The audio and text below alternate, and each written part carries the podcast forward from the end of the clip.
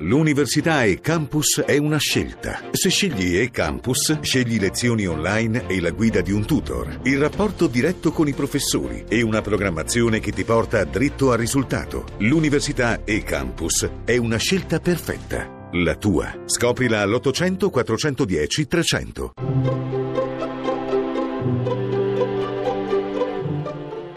Il pensiero del giorno.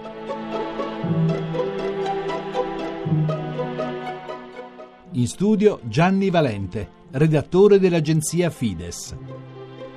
È bello quando le cose belle durano nel tempo. Ci rincuoriamo quando vediamo qualcosa di gratuito che nasce, cresce e continua a camminare anche quando è svanito il tempo del primo slancio.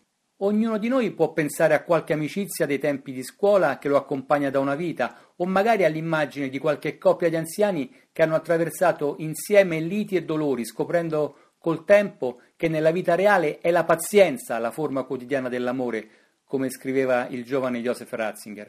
È bello tutto questo, ma allo stesso tempo sappiamo che anche l'affetto e la carità più grandi possono essere riconosciuti e attestati solo attraverso cose di un momento, solo attraverso fatti che passano, gesti che si esauriscono in un tempo determinato, come sono anche nel Vangelo i gesti umani di Gesù che destano la fede nel cuore dei suoi amici. E questo perché siamo uomini e come uomini siamo fatalmente proiettati nelle cose di un momento. Pensiamo ai ragazzi e al loro mondo che può apparirci frantumato in un flusso continuo di immagini e passioni passeggere.